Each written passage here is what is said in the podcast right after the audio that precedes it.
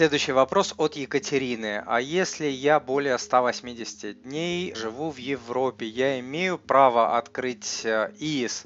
Екатерина, спасибо за ваш вопрос. Э, открыть ИИС и получить вычеты может только налоговый резидент э, России доходы которого облагаются по ставке 13%.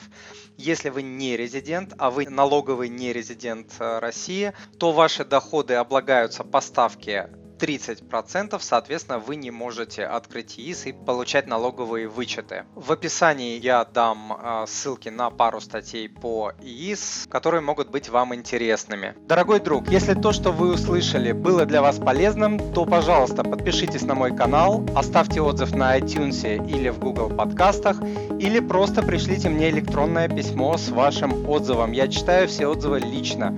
Заранее большое спасибо.